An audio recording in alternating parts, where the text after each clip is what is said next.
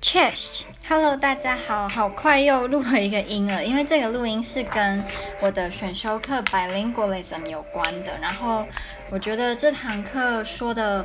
呃，就是讲的东西我很喜欢。嗯，虽然很多时候某些理论你都会觉得，嗯，这不是大家都知道的吗？但是能够把一些大家都知道的东西整理成或汇整成一套理论，我觉得本身就是一个很厉害的事情。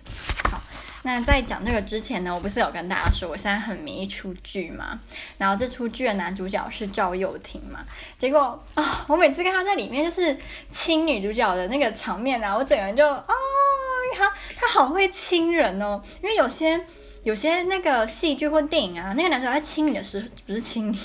就是亲女主角的时候，你不会有那种觉得很怦然心动、觉得很害羞的感觉，可是他亲女主角真的会让你有一种。他是用很大的欲望，然后很多的情感去亲的，所以你就会觉得很害羞，觉得他好帅。对，哎，真的，刚刚重复看了好几次，还是觉得太帅了。好，不可以那么兴奋。那首先跟大家提一个理论，叫做 The Balance Theory。那这个 The Balance Theory 其实是也蛮久，好几十年前的理论，所以现在来看有点过时了，然后也。不被大多数的人所认同。他的意思大概是说，我们人的脑袋的空间是有限的，所以今天如果假设你你是一个双语者，你会中文跟英文，那今天你的英文越好，你的中文就会越弱，然后反之亦然，就是大概是他的意思。可是这个理论呢，其实我们大部分我们不是什么专家都会觉得不太对，对吧？因为像我觉得我中文跟英文也算是除了小的时候可能那六七年。以中文跟台语为主，但之后都是在使用英文比较，呃，就是尤其是现在跟之前还在台湾的后几年，都以使用英文比较多。可是也并没有什么，我的中文就变得讲得不好，或是呃听起来让人觉得你不是中文是母语的人，没有啊。所以我自己是觉得，我自己今天也不觉得这是对的。那后来就有另外两个，就是也算是。名称，它不但是理论，就是名称。一个叫做 separate underlying proficiency，一个是 common underlying proficiency。那这两个你可以把它想象成两张不同的图片。前者呢是一个人的脑袋里面，它有两个不同的区域，然后负责两个不同的语言。那后者这个 common underlying proficiency 是一个呃在大脑里面有一个同样的区域，然后这个区域里面负责了各种不一样的语言，就无论你学。几种语言，它都同时在这一个区域里面被 process。但前者就是说，如果你今天你同时学三个语言，那这三个语言就会在你大脑的不同部分就是被负责这样。那大部分的人都会比较认同后者的 common underlying proficiency。当然是因为那边有很多证据去证明为什么后者才是正确的。那我们自己的经验，大部分的也会觉得你后者是正确的吧？就比如说，你今天在中文你学到了某些发音，好，就中文的 b p m f。那你今天学英文的时候，你如果听到英文有类似的发音，你应该会想说，诶，这个跟中文好像哦。如果今天你的中文跟英文学习的部分是在大脑不一样的区域，你就没有不会去做这个连接，就是因为他们是在同一个区域，呃，被 process，所以你才会去做联想，就在学不同语言的时候。那下一个叫做 the iceberg analogy，它的它其实就是有 common underlying proficiency。他们两个是很有紧紧关联的，就是你现在在你的脑袋里面想一张图，就是有两个冰山，它是露出来的，然后两个冰山中间呃连在一起，然后下面是一大块的冰山，就等于说这三块在表面上前两个感觉是分开，但其实在底下它们是合在一起的。它就是说，你的母语跟第二个语言，它们就像是露在表面上的冰山，感觉是分开，但其实在底下它们是有同一个系统所操作的。那这个也是目前普遍被大家所接受的理论。这样，下一个理论呢，我觉得也蛮有趣的，叫做 The Threshold Theory 门槛理论。它的意思是说，是说呢，你在脑袋中想象有一层，有一个房子，里面有三层楼。诶，不对。对，一二三，三层楼没错。然后第一层楼呢，你就把它想象成他是一个小朋友，然后他中文也没有很好，英文也就是中文也不是说没有很好，但是就是不到成人的那种程度。然后英文也是刚学的阶段，所以他的中文跟英文都不算是最好的的时刻。那这个时候这个阶段，我们就叫它做 limited bilinguals。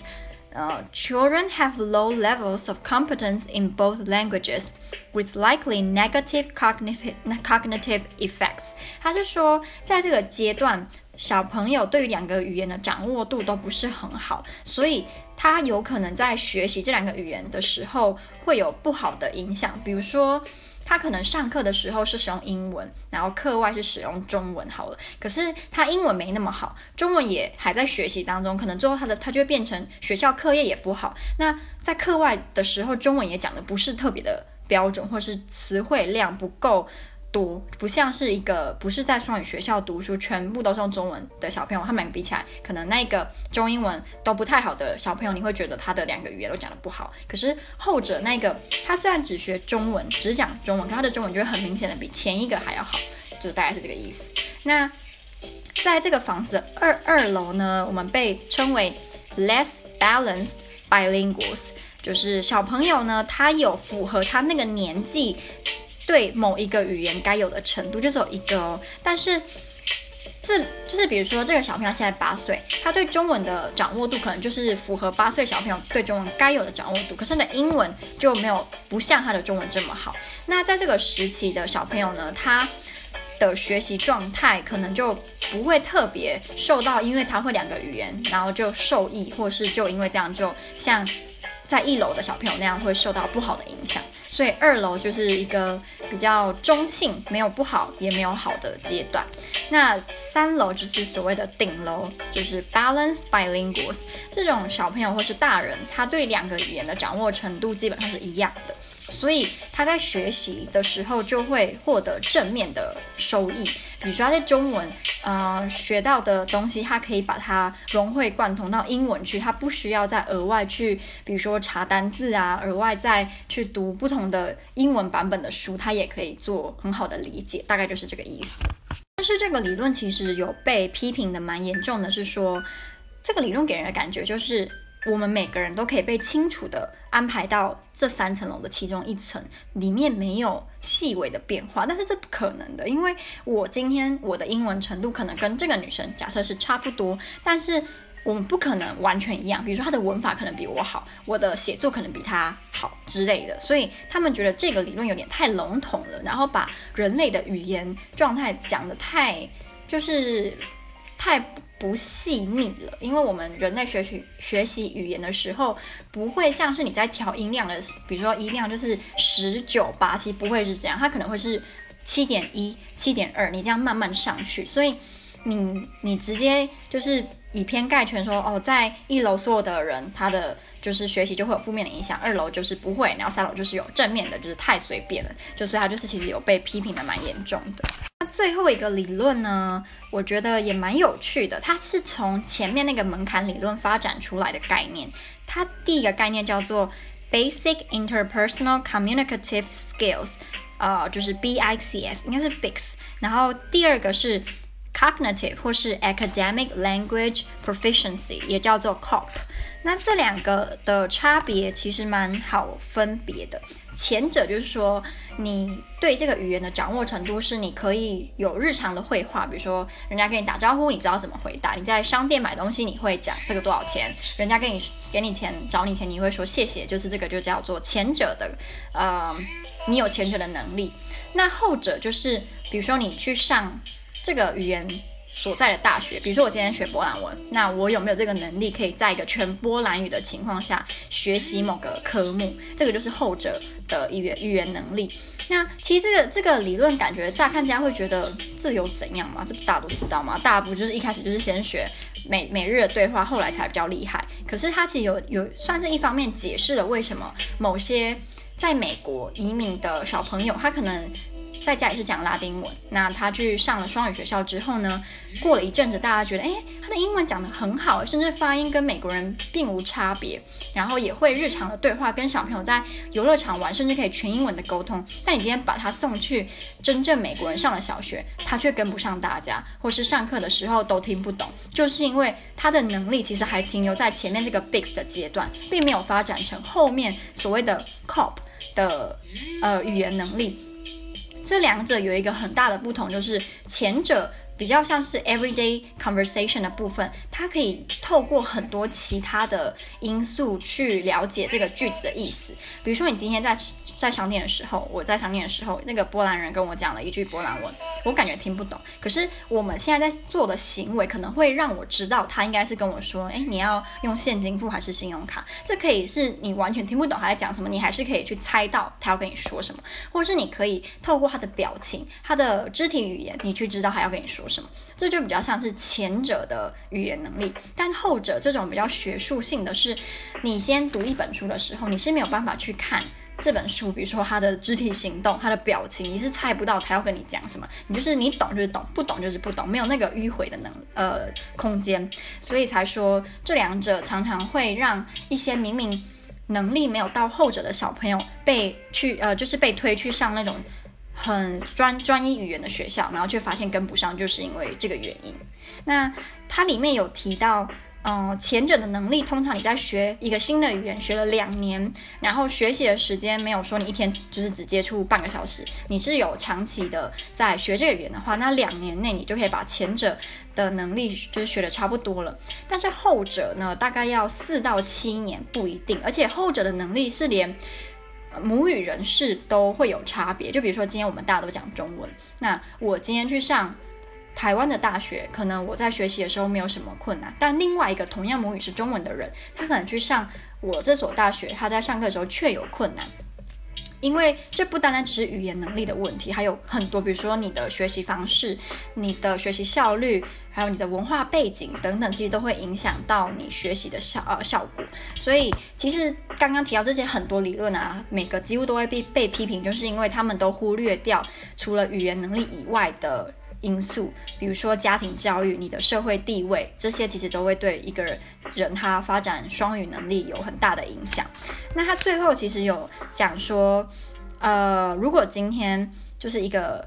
一个双语的小朋友，他两个语言都学得很好，甚至就是可能一开始的时候他会有。大概一段时间，你会觉得他两个语言都学得不太好，但是他其实有过程。如果他还是有持续的在努力，持续的在学习，他会经过了那个过程之后，他就两个语言可以发展的差不多。那他以后的学业的成绩，其实很多时候会比只会一个语言的小朋友来得好。那甚至在美国有有过实验，就是测试英文能力哦，测试有一组是移民者，他们是西班牙文跟英文。那在学校的时候，有一半的时间讲西班牙文，一半的时间。是讲英文，那另外一组是全部都是美国人，然后他们不会讲其他语言。结果后来发现，测试英文能力的时候，前者就是会两个语言的小朋友表现的比后者就是单纯美国人的人还要好。那当然了，这个实验结果可能你在不同的地方，或是你用不同的方式去测，它结果会不一样。所以说也不能够百分之百的就就说每个呃双语的小朋友他的能英文或者是其他语言能力就一定会比只会一个语言的那个小朋友还要来得好，或是他的学业就会一定比较厉害，就是这是不太一定的。然后他最后有提到一个我觉得很有趣，是说。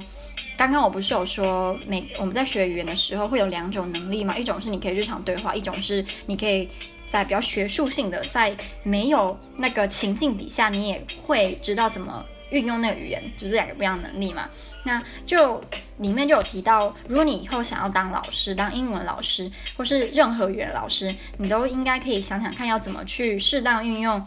刚刚说的那些理论。比如说，你今天你想要小朋友他学会的不单单只是。呃，他要辅助，比如说肢体语言，辅助别人的表情，才会懂那个单字是什么意思。你同时也可以搭配一些，比如说就是完全的字卡，因为字卡完全没有图片，就是单字，它就比较倾向于后者的能力，就是你不是透过其他的呃帮忙，然后让你去了解这个单字，或让你去了解这个语言在说什么，而是你是真的懂，或是把它记在你的脑海中。所以你就是它里面就有提到说，老师可以想办法。呃，去让小朋友培养两者能力，而不是他单单就只会 everyday conversation，但他比较难一点，比较需要就是用呃，比如说分析的能力啊、统整能力，这些时候他却没有办法去使用这个语言。所以我是觉得，